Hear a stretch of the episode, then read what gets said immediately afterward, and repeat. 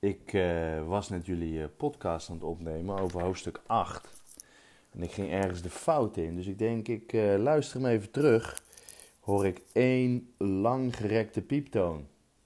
Dat kan natuurlijk niet helemaal de bedoeling zijn. Hè? Dus we beginnen nog een keer opnieuw. Welkom alle beste luistervrienden naar de podcast voor 4 MAVO. over welvaart wereldwijd, hoofdstuk 8.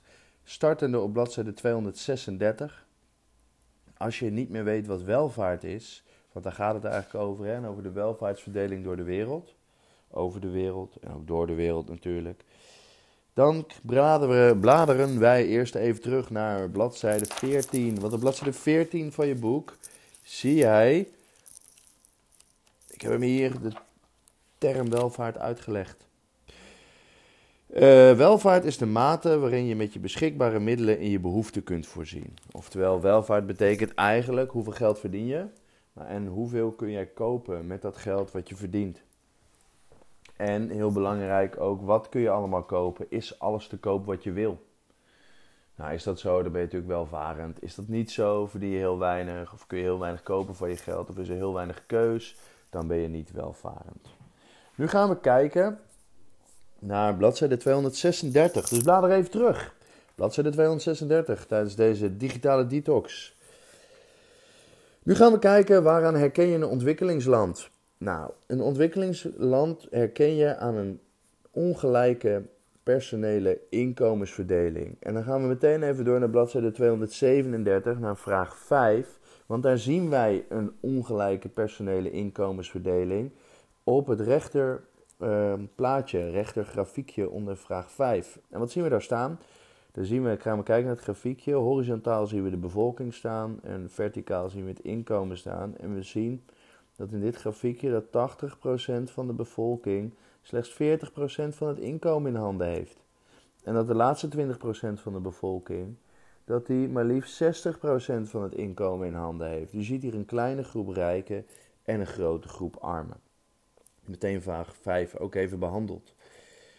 Daarnaast uh, gaan we terug, nu gaan we even terug naar bladzijde 236. Daarnaast zijn er nog een aantal kenmerken die ontwikkelingslanden hebben. Dat is namelijk de hoogte van de prijzen. Wat is de koopkracht van het inkomen? Je kan relatief weinig kopen voor het weinige geld dat je verdient. De omvang van de informele productie, omdat mensen weinig te besteden hebben, proberen ze veel zelf op te lossen en veel zelf te maken. Dus een grote informele productie. En de aanwezigheid en kwaliteit van collectieve voorzieningen. Nou goed, er zijn weinig collectieve voorzieningen. En de collectieve voorzieningen die er zijn, die zijn niet heel best. Denk aan onderwijs. En denk aan scholing. Dan gaan we door naar bladzijde 238. En dan zien we een belangrijk woord staan. Dat is monocultuur. Veel ontwikkelingslanden hebben een monocultuur. Ze zijn voor hun exportinkomsten vaak sterk afhankelijk van slechts één of een enkel landbouwproduct grondstoffen kun je aan denken, zoals katoen, rijst, cacao en koffie. Uh, leveren bij de export veel minder geld op dan wanneer je er iets van gemaakt zou kunnen hebben van dat product. Maar dat kunnen ze niet, want ze hebben een lage technologische ontwikkeling. Wil je verder nou nog de kenmerken bekijken van ontwikkelingslanden, dan zie je die bovenaan bladzijde 238 staan. Je ruilvoet kan ook nog eens heel snel verslechteren bij een monocultuur, want stel er is minder vraag naar het product het enige product wat jij verkoopt, dan zal je veel meer van dat product moeten exporteren, moeten verkopen aan het buitenland, voordat jij zelf de goederen kan kopen die je uit het buitenland wil kopen. En dat noemen we dan een verslechterende ruilvoet. Verslechterde ruilvoet moet ik zeggen. Mooi. 8.2, bladzijde 240, gaan we door. Hè? Is arm zijn, betekent dat nou ook dat je altijd arm moet blijven. Waarom zijn die ontwikkelingslanden dan eigenlijk zo onderontwikkeld? Waarom hebben ze nou niet zoveel geld en niet zoveel middelen als wij hebben? Nou, heel simpel eigenlijk. Dat komt omdat ze vaak slechte infrastructuur hebben. Dat komt omdat wij vaak protectiemaatregelen hebben. Hè, voor de goederen die zij willen exporteren naar ons. Zeggen we nou, of die goederen worden duurder of we willen maar een bepaalde hoeveelheid hebben. Dus wij houden ook veel van die goederen tegen. Vaak hebben die arme landen ook grote schulden bij westerse landen. En ontwikkelingslanden liggen vaak in conflictregio's, waar mensen dus ruzie met elkaar maken en waar de regering corrupt is. Dat is natuurlijk geen goede voedingsbodem voor een goede economie, hè? want je wil eerst rust in je land. Je wil eerst Ervoor zorgen dat er geen oorlog is. En daarna ga je pas denken natuurlijk aan scholing. En daarna ga je pas denken aan economische ontwikkeling. Dus dat is wel echt de basis. Mooi. Als je dan even mee wil kijken naar bladzijde 243, vraag 19, neem die even voor je. En dan zie je de visieuze cirkel afgebeeld. Dan moeten we even gaan kijken wat de groei is. Nou, gaan we eens kijken. Er is armoede natuurlijk. Hè? Daar beginnen we allemaal mee. En dan gaan we kijken, zorgt armoede nou voor geen geld om te investeren? Is een moeilijke. Of zorgt armoede voor een lage productie? Nou, dat is sowieso niet goed. Hè? Dus we kunnen bij vraag 19 kunnen we sowieso C en D al wegstrepen. Nu gaan we kijken naar het eerste twee plaatjes, namelijk 1, 5, 1, 5 zie je daar mee een begin staan. Dus armoede en geen geld om te investeren, dat is een lastige, maar die is logischer te verklaren dan uh, armoede en een lage uh, productie. Nou, dan gaan we kijken, wat, uh, wat komt daarna? Als er geen geld is om te investeren, wat is er dan eigenlijk? Is er dan 4 een lage productie of is er dan 2 eenvoudige productiemethoden? Nou, als er geen geld is om te investeren, zullen we eerst eenvoudige productiemethodes hebben. En daarna pas een lage productie en daarna pas hè, een lage opbrengst. En dan hebben we dus weer armoede. Dus B bij 19 is het goede antwoord. Nu heb ik bladzijde 242 overgeslagen, maar lees die bladzijde even rustig door. Het stukje over de Wereldbank ga je zeker uitkomen. En onderaan bladzijde 242 gaat het eigenlijk over die visieuze cirkel die ik je net aan de hand van vraag 19 heb uitgelegd. 8.3. We vliegen er doorheen, dames en heren. Hoe kunnen die landen zich nou ontwikkelen die zich niet zo goed hebben ontwikkeld tot nu toe? Nou, eigenlijk heel simpel. Mensen kunnen een microkrediet aanvragen. Bladzijde 245 staat er. Er is ook wel weer kritiek op, maar het is wel een manier om het te proberen te verbeteren. Microkrediet wordt verstrekt door hulporganisaties direct aan de mensen in bijvoorbeeld een ontwikkelingsland die bij een traditionele bank geen lening krijgen omdat ze geen geld hebben of geen inkomen. Nee, daarvoor willen ze juist geld lenen om dat te gaan genereren. En dan kunnen ze bijvoorbeeld een eenvoudig productiemiddel kopen en zichzelf gaan onderhouden. Dat is het doel van het microkrediet. Daarnaast heb je nog de WTO, of de Wereldhandelsorganisatie. Dat is de World Trade Organization. Mijn Engels is niet zo goed zoals je weet, maar ik doe mijn best. Streeft ernaar om vrijhandel in de wereld te bevorderen. Dus die WTO die zegt eigenlijk, joh, Europa, wat jullie moeten doen zijn die handelsbelemmeringen. Hè, eh, van de, die, die de goederen van die ontwikkelingslanden tegenhouden, die moet je gewoon stop gaan zetten. Dat moet je gewoon niet meer doen.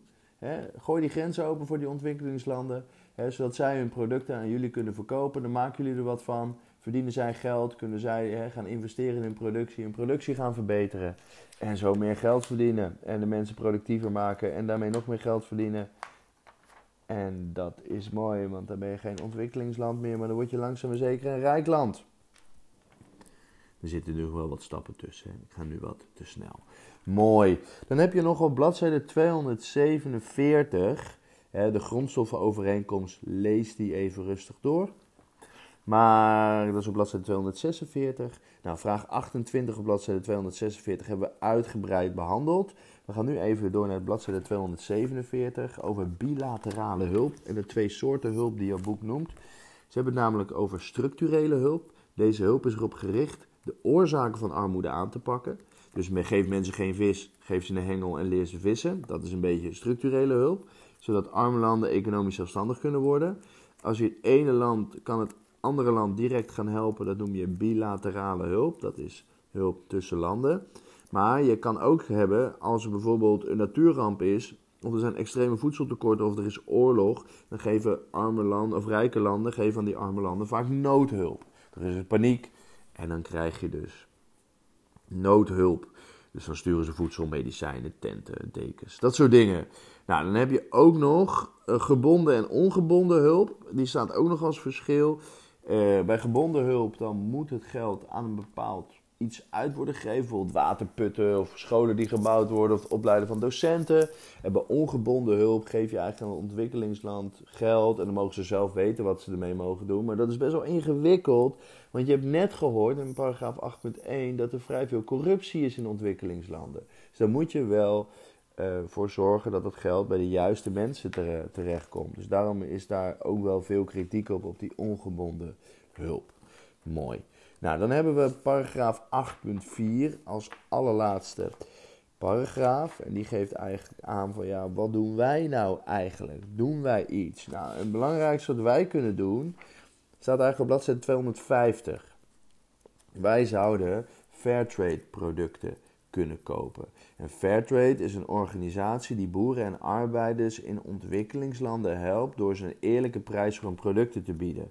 Anders ontstaat er een soort van moderne slavernij. Hè? Als die mensen een hele lage prijs voor hun product biedt, dan kunnen ze eigenlijk alleen maar weer de grondstoffen inkopen en weer hetzelfde product verbouwen tegen weer die lage prijs. En dat jaar in, jaar uit. En de kinderen kunnen niet naar school, want die moeten helpen op het land, omdat je anders te weinig produceert. En wat zou je dus beter kunnen doen? Als je die mensen nou een iets hogere prijs geeft, kunnen ze investeren. En dan kan de boer gaan investeren in productiemiddelen. En dan kunnen die kinderen dus hoeven niet meer te helpen op het land. En zouden die naar school kunnen. En zouden die eventueel een opleiding kunnen gaan volgen. En kunnen die zichzelf gaan ontwikkelen. En hij verdient genoeg geld alleen om zijn hele gezin te onderhouden. Dat is eigenlijk de bedoeling van Fairtrade. En moderne slavernij, dat wil eigenlijk zeggen van joh, je bent niet echt slaaf, maar je zit zo vast in die vicieuze cirkel dat je daar niet uit kan komen omdat je ieder jaar weer zo weinig verdient. Mooi. Dat staat er op bladzijde 250. En wat is nou het fijne van dit hoofdstuk? Het is nu al voorbij. Vergeet vooral niet bij dit hoofdstuk om bladzijde 260 en bladzijde 261 even te maken. Trouwens 262 en 263 ook. Want er staan ook nog, hè, het is een extra lange examenopgave. Maak dat. Dit is het laatste hoofdstuk van je boek. Het is een kort hoofdstuk. De punten die ik genoemd heb, neem die even goed en rustig door. En dan hoort u mij weer bij de volgende. De volgende podcast is een beetje een vreemde volgorde misschien, maar die zal gaan over hoofdstuk 1. Want daar gaan we dan verder. Heel erg bedankt voor het luisteren. Tot de volgende, de toeter.